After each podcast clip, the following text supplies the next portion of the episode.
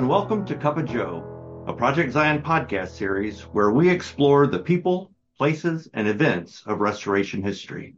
I'm Blake Smith, and I'm very excited to share this episode with you today. On December 7th, the Historic Sites Foundation offered a special program called Christmas in Community of Christ History. The event was co-hosted by Executive Director Barb Walden and member of the Historic Sites Foundation Board of Directors, Peter Smith. Barb and Peter were joined by storytellers at each of the historic sites. We hope you'll enjoy this step back into Christmas history, restoration style. Star, precious star, shining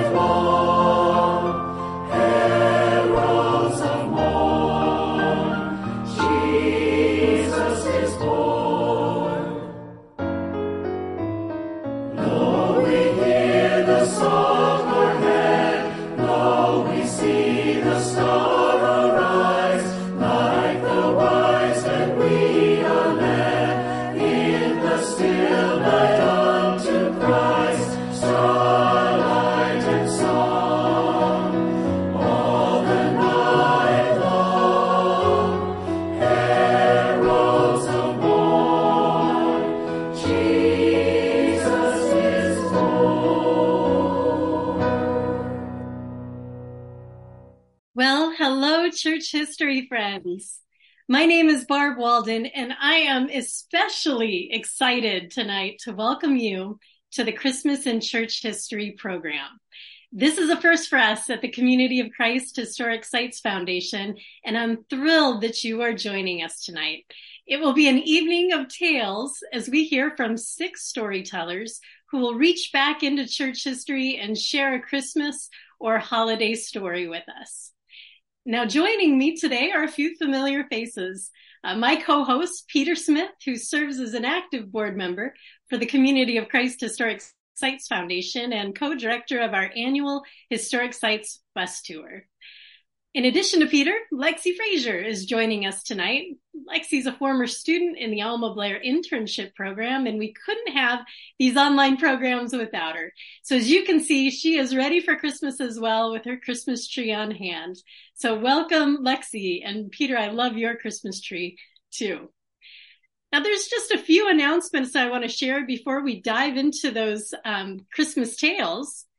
And uh, the first being tonight's also the first night for our 25K and 25 days challenge. So this is our final stretch in the fall campaign. Uh, your gifts to the 25K challenge help continue programs like Christmas in church history. It helps continue the virtual tours of the historic sites, our ongoing spring and fall lecture series, and so much more. The most important use of your funds is preserving and maintaining the community of Christ historic sites, some of which you will see this evening. So once again, our generous board is offering a matching gift to the first 6,000 given to the 25K campaign. So if you're interested in doubling your donation tonight and supporting the ongoing preservation efforts at these significant places of church heritage, um, please do so. And finally, the new year includes a new tour with the Community of Christ Historic Sites Foundation, a church history tour to beautiful Italy. Peter and I will be heading that way along with our friend Michael Wright, who will share the stories, sights, and sounds of Italy on a 10 day tour. We'll visit Rome, Assisi, Florence, Pisa, the Waldensian Valley, and more. The dates for this Success History Tour are October 4th through the 14th of 2024. We're finalizing the itinerary and pricing details, but we can't help but share our plans for the new year. It's the holiday season, and we just have to share this exciting tour for 2024. This is the history tour you don't want to miss. So more information is headed your way soon. And if you would like to be among the first to receive the 2024 Italy tour details, drop your name in the chat with the words Italy tour, and we'll be sure to reach out to you when tour registration opens. So um, a lot of exciting things are going to be happening in the new year. Uh, the Italy tour is just one of those.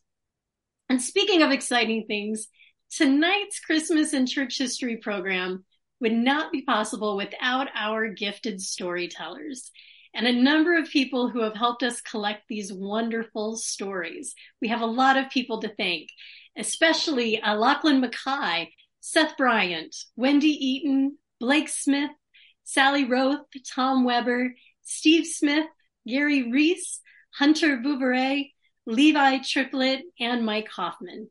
Some of those named you will hear from tonight as they share their stories. So we're going to begin our evening of tales with Peter. Thank you, Barb. I am glad you mentioned Wendy Eaton earlier, as she has been sharing a number of great Christmas poems that date back to the 19th and the early 20th century. And I have thoroughly enjoyed reading them and decided to share a few with you tonight. And I'd like to open us with a poem now and then close our evening with another one. And so we begin with a poem by Mary E. Gillen from the Saints Herald. And this is from December 30th, 1931. And it's called Candle of Hope. I have lighted my candle of hope and set it in my window to gleam, as Bethlehem's star once shone out afar to gladden the world with its beam. I have kindled my fire of love and watch for the glow of its spark. When love round the world like a banner is curled, it will banish our woe and the dark. I have planted the seed of faith in the shine of tomorrow's sun, not always the rain, the sorrow nor pain, for sometimes the victory's won. Oh, let not my candle of hope burn low, nor the fire of my love grow dim. Let my faith sustain and my hope remain in Bethlehem's star and in him. Thank you, Peter. That was a perfect way to begin our evening of Christmas tales. What a great poem. So, throughout Community of Christ history, we find a number of Christmas stories. Marianne Stearns was a four year old child in Kirtland when she first learned about Santa Claus while traveling with her parents, Parley P. and Marianne Pratt, in 1837. A few years earlier, the Chardon Spectator and Geauga Gazette, a newspaper from one of uh, Kirtland's neighboring towns, published an editorial defending Christmas celebrations. And the author writes, quote, on Christmas Eve, the stockings have all been hung up, including little one who can just waddle and been filled by St. Nicholas and the hearts of the children made glad and prepared to spend a Merry Christmas. To this custom, some have objected, but in our minds, it is associated with the delights of childhood. Well, today in Kirtland, Christmas at the Kirtland Temple is a very special time each year. The annual Christmas Eve service takes place on December 24th at 7 p.m.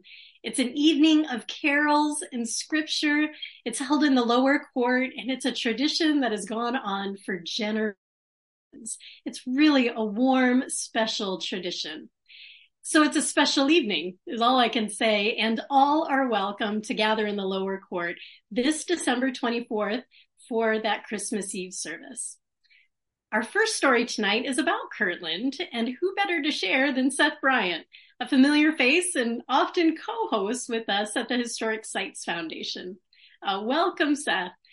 Greetings from Kirtland, Ohio. I'm Seth Bryant. I'm filming from my den. I had hoped to be filming from this location, but the traffic was just too loud. So this is uh, a shot taken this afternoon from the Kirtland North Cemetery. That is Joseph and Emma Smith's newly restored home.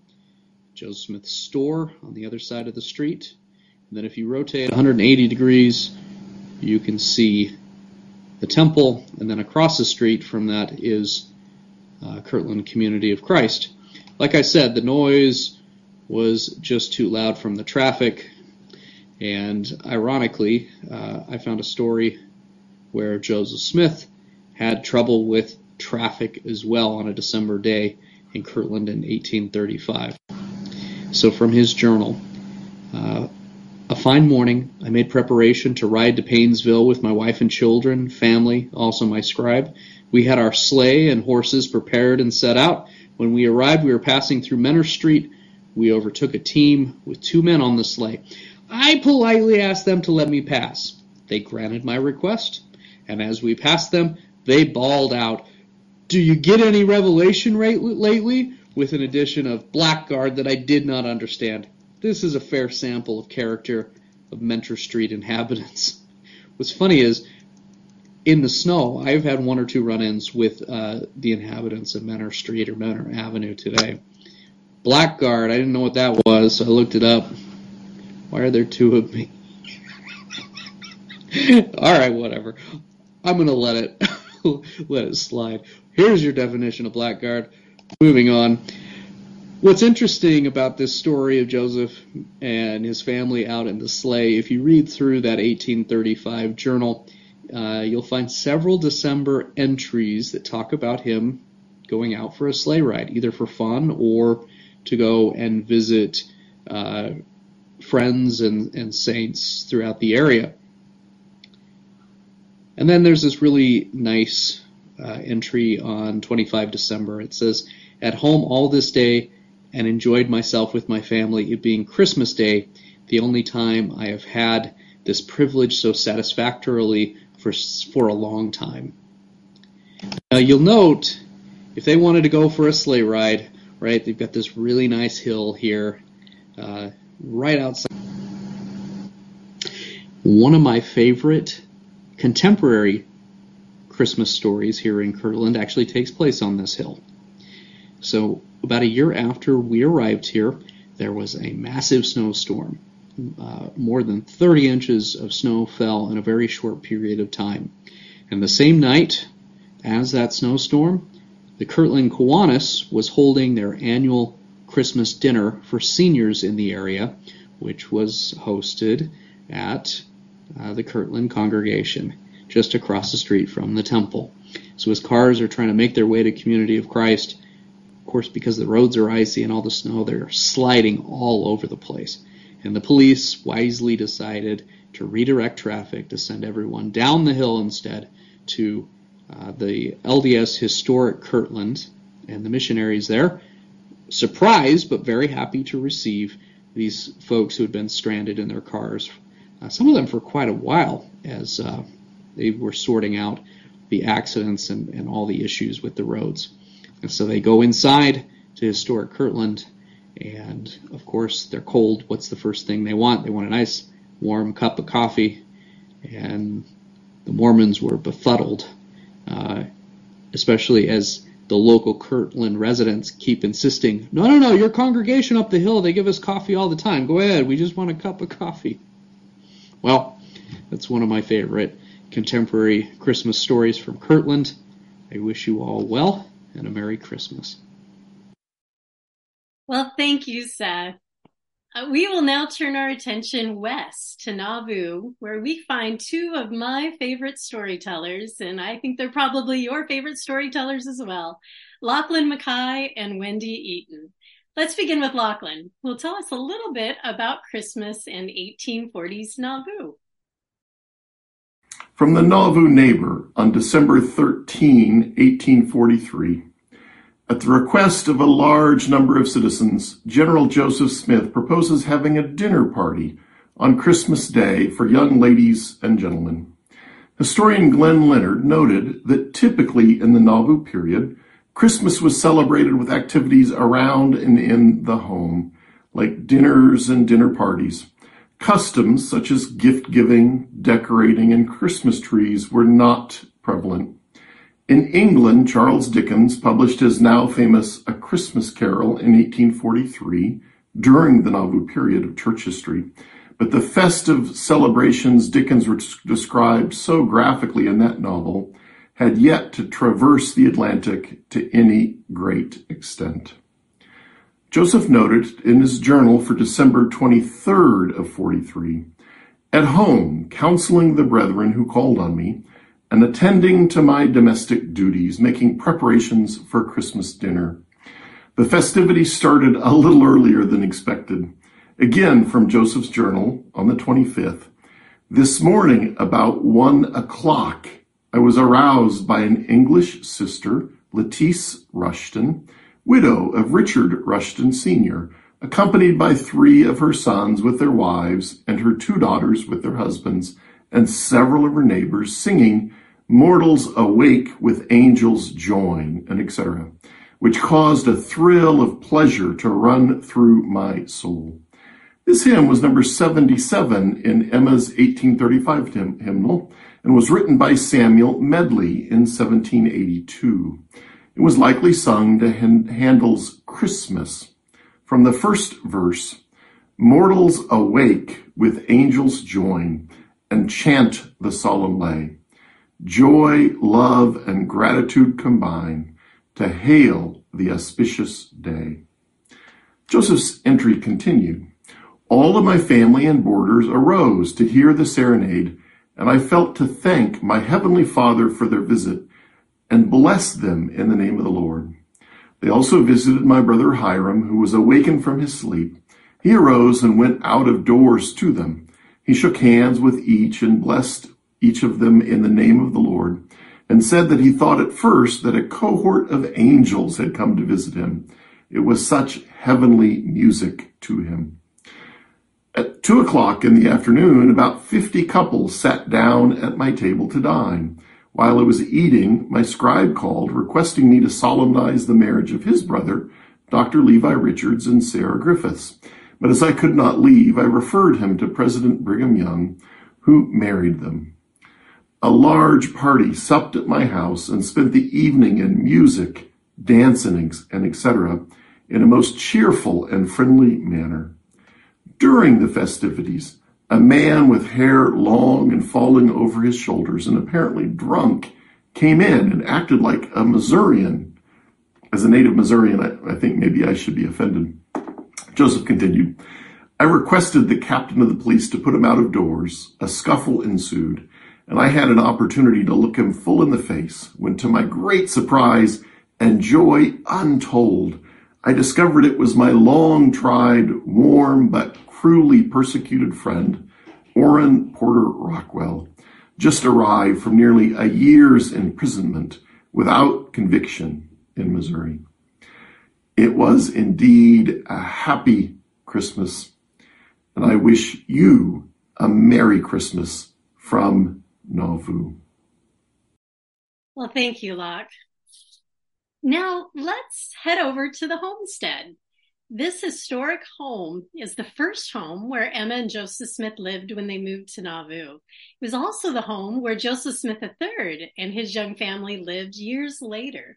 Tonight, Wendy will share a story that took place during the time Joseph Smith III and his wife Emmeline were living in the homestead.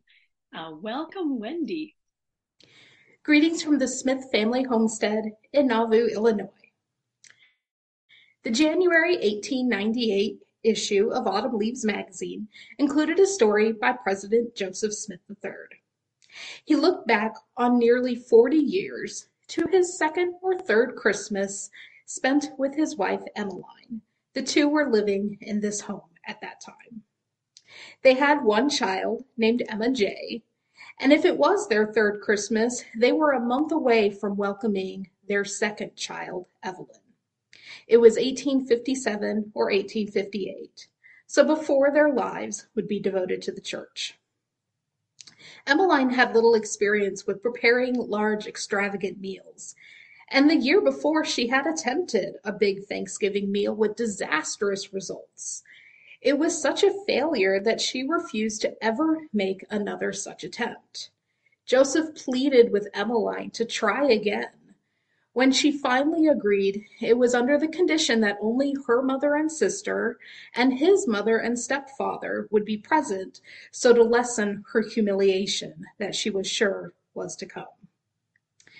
So Joseph bought a turkey and shut it in a spare room to fatten it up. And no, he's not clear where that spare room was, but I certainly hope he didn't mean a spare room in this home. Time came for the turkey to be butchered, plucked, and cleaned for, cooking. Joseph assisted Emmeline as much as he was able as she prepared the meal. Their guest arrived, and Joseph wrote that both he and Emmeline were nervous but hopeful that the meal would be edible. I'll read Joseph's words for the rest of the story. I had sharpened my knife for toughness and attacked the unresisting turkey while the poor cook was saying with tears in her voice, It is ruined, I know it is, and I will never cook another long as I live.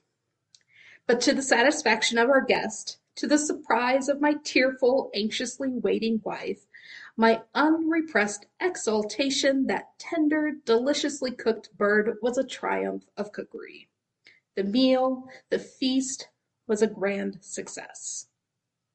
And that evening, when our guest had gone, and I took my wife in my arms and kissed her in congratulations, no happier wife, no more joyful husband was in the city. The recollection of that day with all the attendant circumstances, the incipient trials of previous failure, the enjoyment of those bidden to our table, the consciousness of devoted effort, the satisfaction of having scored a wifely success, so happified my wife's beautiful face, already so dear to me. The hilarity and happy thoughts with which I witnessed my wife's success and happiness at these memories I now look back on that Christmas as the pleasantest one in my recollection. Thank you, Wendy. It's such a great story. I've got a feeling Joseph Smith III loved Christmas. Uh, some of the greatest Christmas stories we have in church history either come from him or he is featured prominently in this story as shared by his children. A lot of those stories come from Liberty Hall in the Lamoni period. And so we're going to head over to Liberty Hall and to share these Christmas stories than Steve Smith, the site director at Joseph Smith III's Liberty Hall. Welcome, Steve. Ho, ho, ho! Merry Christmas! Welcome to Liberty Hall Historic Site, the home of Joseph Smith III. The reason I have these bells on is because at Christmas time, Joseph Smith III would dress up like Santa Claus, and he'd put these sleigh bells, sleigh bells around his, his shoulders, and they would pass out apples from his orchard. I'm going to take the, bells off right now. Joseph and his family lived here, and this was the family room or sitting room. There were about 15 members of the family, eight of his children, plus Bertha's, uh, Bertha and, I'm sorry, Bertha's mom and dad and parts of her family lived here, as well as others. And they would gather in this room in the evening. Joseph and Bertha's oldest daughter, Audentia, writes about this room. She says it was just kind of magical, especially at Christmas time. They would gather here in front of the fireplace uh, and they would tell stories. And Joseph, Joseph and Bertha's youngest daughter, Lucy, says that she remembers sitting in front of this fireplace, sitting in her dad's lap while he told Christmas stories. The, we don't know Christmas stories he told, but the story told the night before Christmas went all through the house that was actually written earlier in the century, so it may have been the stories that you hear today, as well as some of the Christian, uh, the scripture Christmas stories. Audentia also says that her dad, Joseph, would often sit over in the corner, and uh, this, the one she talks about, Audette, her mom, Bertha, had spent, had um, put uh, papers down underneath the chair. The reason she had done that was because Joseph was carving hickory sticks into bows and arrows for his for the kids for Christmas gifts. Audentia says when they went out to get wood in the fall, he would gather specific or special hickory sticks, put them away to season, and then at Christmas time he would bring them out and carve them into various toys, including bows and arrows. She said, Audentia says that at Christmas time it was just magical in here. She says it smells. She said when they're baking gingerbread, gingerbread cookies, and cloves and cinnamon. She said the evergreens and with tinsel, and the kids would just be, everybody is waiting on bated with bated breath about what's going to be happening. She said the, the, the people would come with mysterious packages which they would put under their Christmas tree, and the uh, people are whispering secrets back and forth. She said everybody was just so excited at Christmas time, and they would gather in this room. Then at about nine o'clock, they would read scriptures, have their family prayers, and go to bed. I want to tell you another story, but we'll do that in the dining room. Now we're in the dining room of Joseph III's home, Liberty Hall. Um, and this story takes place later time than when we were in the family room. This story is about Joseph and his third wife, Ada, who he married in 1898 after Bertha was killed in a buggy accident. That year, uh, Joseph writes to a friend and says that he was really sad because there were only four family members here uh, that time. The rest of the kids older and moved away, and there was only four, he and Bertha and two of the kids, who were here sitting around this large table. He says they had to take out all the leaves and make it as small as possible, and it was just kind of lonely. I think in response to that, he and Ada made a plan to invite all of the widows in Lamoni to a Christmas dinner. And so they sent a, a invitation uh, to, the, to, to the widows, and we have a facsimile of one of the, one of the invitations that they sent. And I just want to read it to you. This one is to Sister Anthony. Dear Sister Anthony, Brother Joseph and Sister Ada R. Smith request the favor of your presence at dinner Wednesday, December 25th, 1901. So this is a later dinner. Dinner served at 1 o'clock. Carriage will call for you between 11 a.m. and noon. If unable to attend, please inform at your earliest convenience. Lamoni, Iowa, December 10th, 1901. Joseph and Ada R. Smith. The, that dinner came about and became a, a tradition for Joseph and, and Ada to, to have these Christmas dinners for the people in the, in the community who didn't have others around. That first dinner, though, 1898, was special because Ada was nine months pregnant with their first child. They didn't know, the kids kind of encouraged them not to go ahead with that because she was so pregnant and expecting, but they, they wanted to invite them, and so they did. I'm sure she had help, but they passed things through the food as they fixed it through that, that pass through window that Bertha had designed in the house and for this table. They had the dinner, and Joseph then takes the widow's home in the carriage or sleigh. Long talked about he loved the sleigh with those sleigh bells. That night, though, Ada began to have birth birth pains. She began to have labor pains. And the next day, December 26th, 1898, their first child, a boy, uh, Richard Clark Smith, was born. So it was Joseph's birthday son from his third wife, uh, Ada Clark. We've enjoyed having you here at Liberty Hall, listening to some of our Christmas stories. Merry Christmas. Bye. Thank you, Steve. It was so nice to see Liberty Hall decorated for this Sunday's Christmas tea. That historic home is such a treasure. Lamoni is not only home to Liberty Hall, it's also home to Graceland University. And who better to share Christmas tales from Lamoni than two Graceland students, Hunter Bouveret and Levi Triplett. Uh, both Hunter and Levi serve as campus minister or campus chaplains. Hunter is our first storyteller, and she will share a great story about Graceland students stuck on campus over Christmas.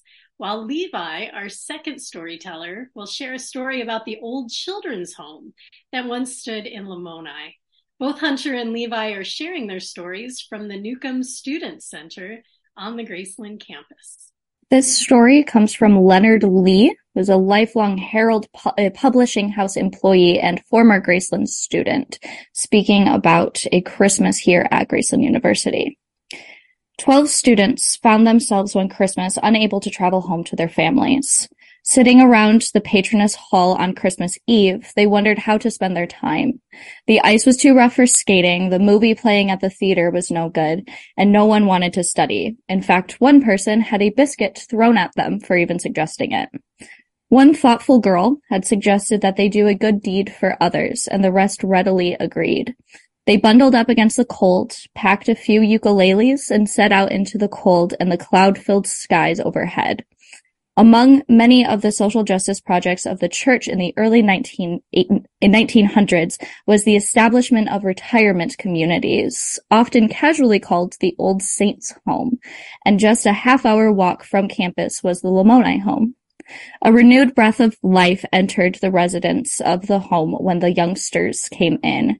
It had been a somber day filled with sad reflections, reflections of Christmas gone by and no one, and no hope to see family or friends that year. The candles on the Christmas tree were lit, and one boy timidly stated, My dear friends, we were lonesome at the dormitories, and we thought we just couldn't let Christmas Eve pass without going somewhere and having a little party with somebody. So we thought we would come out and sing a few songs to you and play a little music to pass the evening. We will have to give Miss Frida here the credit for the idea. If we sing any songs that you know, join in with us and we'll all sing together. With piano, ukulele, and voice, they all joined together in hymns and carols, solos, quartets, duets. When the music began to wind down, the staff surprised all with with free refreshments, and they all enjoyed visiting together over the treats. When at last it was time to go, the students bundled back up and ventured into the cold. They looked up in delight to see the clouds had blown away. Above this the clear above was the clear sparkling sky. Leonard Lee closes his story saying, although there were no astronomers among the youngsters, there was not one of them that doubted that the star of Bethlehem shone in the blue he- heaven over their heads, and some might have evenly, laughingly declared that they had felt angels were near, for the love of Jesus of Galilee was in their hearts. Hi, my name is Levi, and today's Christmas tale shows how children can be incredible advocates for other children. This story comes from the February issues of Autumn Leaves in 1921. Amid the many church social justice projects in the early 1900s was a home for orphan and homeless children. The beautiful Victorian-era home gave the children who lived there a warm and secure place to grow. Illness was no stranger in the home, but most unwelcome was first diphtheria, and then the smallpox epidemic that swept through in December 1920. The staff did the best they could for their 23 young charges. The home had a detached cottage that was used to quarantine the sick away from the well. As illness rages, Christmas crept closer, but the hopes of toys, games, decorations, and a big dinner were just not possible that year. Eight children were in the quarantine cottage at Christmas. The well children were all willing to put off the wanted festivities until they could all be together again. Still though, the children wanted to do something. During the nightly prayer time, the children memorized several Christmas hymns. On Christmas Eve, they silently walked out of the home and formed a half circle around the cottage, and they began to sing. The sick children were taken by surprise and made their way to their windows to look out to find the source of the song. For a little while, they forgot their illness and isolation, captured in the joy of childish song. All too soon, the music came to an end, and the carolers were ushered back into the home to warm up and go to bed. even knowing there would be no stockings the following morning. Their hearts were light at the joy they had brought. On Christmas Day, the children were well played quietly through the morning, then took up a sledding party in the afternoon, taking turns with the few sleds and scoop shovels they had. At dinner, they learned the children in the cottage were asking for an encore of carols, and they happily bundled back up for a, a repeat report, performance. As their songs ended, the cottage lights suddenly went out. When the light returned, those gathered in the yard saw a beautiful pantomimed nativity scene performed by the children inside.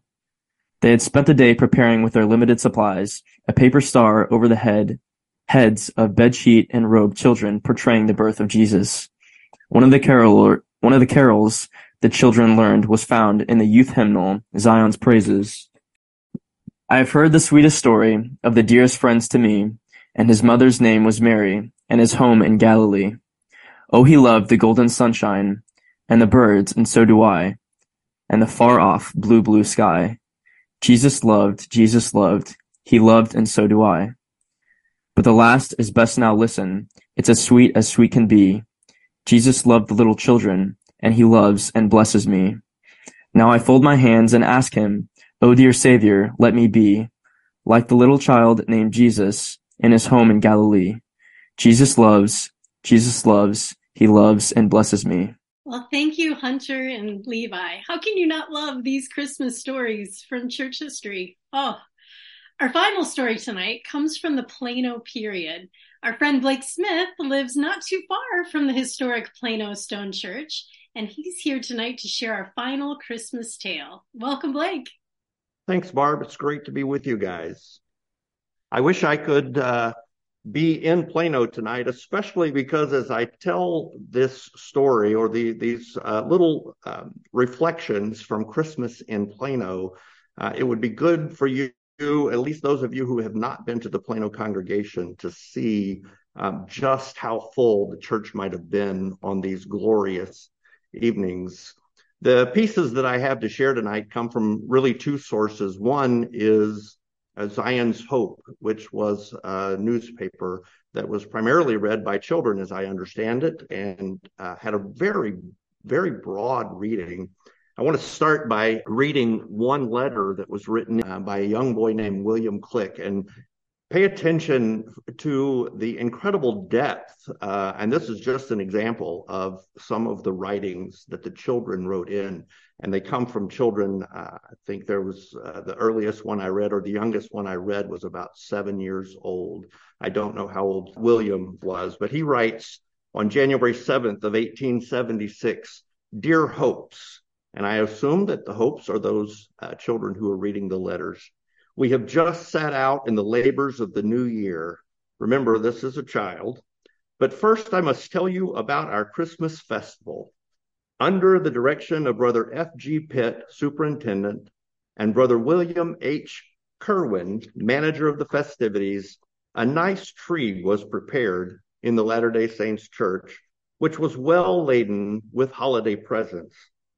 And on Christmas Eve, the Rising Star Sunday School and friends filled the house at an early hour. About two hours prior to the distribution of presents were spent in duets, quartets, short speeches, dialogues, and rehearsals interspersed with songs. Taking the affair all together, we, young folks at least, had an enjoyable time not soon to be forgotten. Hoping to greet you again through our little paper, I close wishing you all, though late, a happy new year. I am still yours for the right way, William Crick. There's a piece that is written also in Zion's Hope. We believe it was written by Brother Henry Stebbins, as Henry was one of the editors, along with Joseph Smith, of the letter. He too writes about uh, the festival. In, in 1879, he writes this about the Christmas tree festival. An entertainment was given by the officers and members of the Rising Star Sunday School of Plano, Illinois, on the evening before Christmas, 1879. In the opinion of the writer, It was an unusually pleasant occasion. Anybody who's been to a children's Christmas program might understand those words. And one of the best he ever witnessed, he said, the best where all the actors and speakers were children. He says their recitations and dialogues were nearly all correctly as well as pleasingly rendered, even to those parts taken by the youngest ones. He goes on to talk about the things that happen, recitations and songs, as was mentioned before in the little letter by William Crick. But apparently at that festival, uh, Zaide Smith and Audie Smith were part of that particular program. A little bit later in the 1880s from the Herald, we get a little bit more information. And this is where, as a, an individual who uh, gets the honor of serving uh, the Plano congregation as a mission center president and financial officer, and being with that congregation and being familiar with the size of the Plano church, J.C. Foss, in a letter to W.W. Blair giving account of his actions during the season, writes that he had been with the Plano Saints on Christmas Eve, at which 423 presents were given out, including a nice organ to Maud Willett, little Maud Willett, he says. And so we know that in those, from these tales, that uh, those extravaganzas, those festivals were celebrating the tree. Again, there were all kinds of things shared and uh, songs and stories and recitations, two hours worth before those presents uh, were shared. I get the idea that the children of those days were not only quite intelligent and deep as they shared their writings for Zion's Hope, but they were also apparently very patient. The last thing I want to share is a story from um, the last story I want to share is also comes from the Herald and I'm not sure who the author is. It comes from the 1880s. And this is what it says At the Christmas entertainment of the Saints Rising Star Sunday School of Plano, in the meeting house there, little Ora Van Dran, daughter of Sister Paulina Blakely and niece of Brother W.H. Deem of the Herald office, a child of six and a half years, made a sensation in her rendition of the part of A Mother and Her Sick Babies, the local paper, the Plano News, giving the following notice of it. Miss Ora Van Dran, a bright and beautiful child of five years of age, made a grand success in the character of a mother and her sick babies at the Rising Star Sunday School entertainment Christmas Eve and was appreciated by everyone present and grant she may become one of the stars in the future. The Kendall County Record has the following notice of the affair. The Christmas Eve festivities at the Stone Church were unusually interesting. A large audience, a large and handsome tree, and select literary and musical program. After the tree had been picked, a handsome cabinet organ was presented to Miss George Horton. It was a gift from the members of the Sunday school and church for her services in instructing the children. And finally, I want to share a prayer. I'm not sure of the source of it as well. I believe may have come from a reporting of one of these festivities, but it is a prayer by Joseph III and Mark Forscutt. We wish all the little hopes a Merry Christmas, whether in the chilly North or the genial South where orange trees bloom and the grasses perennially wave and snowflakes never fall. But in the midst of your glee, never forget of the dear, dear Savior whose coming into the mortal state you may be celebrating. But remember that present earthly pleasures are not short lived, while the pleasures of that life which you may attain unto are forevermore. Merry Christmas from Plano. Thank you, Blake. That was beautiful uh, and perfect for our last story tonight. So let's close our evening of tales with another historic poem from Peter. Peter, what do you have to share with us from church history? Well, it seems appropriate that uh, as since we started with a hymn written by Elbert A. Smith, that we end our evening with a poem written by Elbert A. Smith. This poem was written in December, or it was published in December of 1927, nearly 100 years ago, and it's called Christmas Eve. The light, the glow, the pleasant heat from blazing coals upon the grate, the patter of swift, happy feet that pause without the door and wait Quick, pleasant greetings far and near. A merry, merry Christmas, dear. The climax of each gracious plan when man is giving gifts to man, the thoughtful deed, the quick surprise, the dew of pleasure in the eyes. And over, under, through it all, a joy that's better, more than mirth, as silvery voices rise and fall, goodwill to all, and peace on earth. Thank you, Peter. We will bring our Christmas in church history program to a close, and I'm sorry to bring it to a close. These have all been wonderful stories from some great storytellers. And our thanks to all the storytellers who shared with us this evening from Kirtland, Nauvoo, Lamoni, and Plano. Also, a big thank you to Peter and Lexi for helping out behind the scenes um, not only tonight, but throughout the fall series. Thank you, thank you. And lastly, we share our thanks to all of you, our dear friends in the audience, for your continuing support for the Historic Sites Foundation and your love for a good story.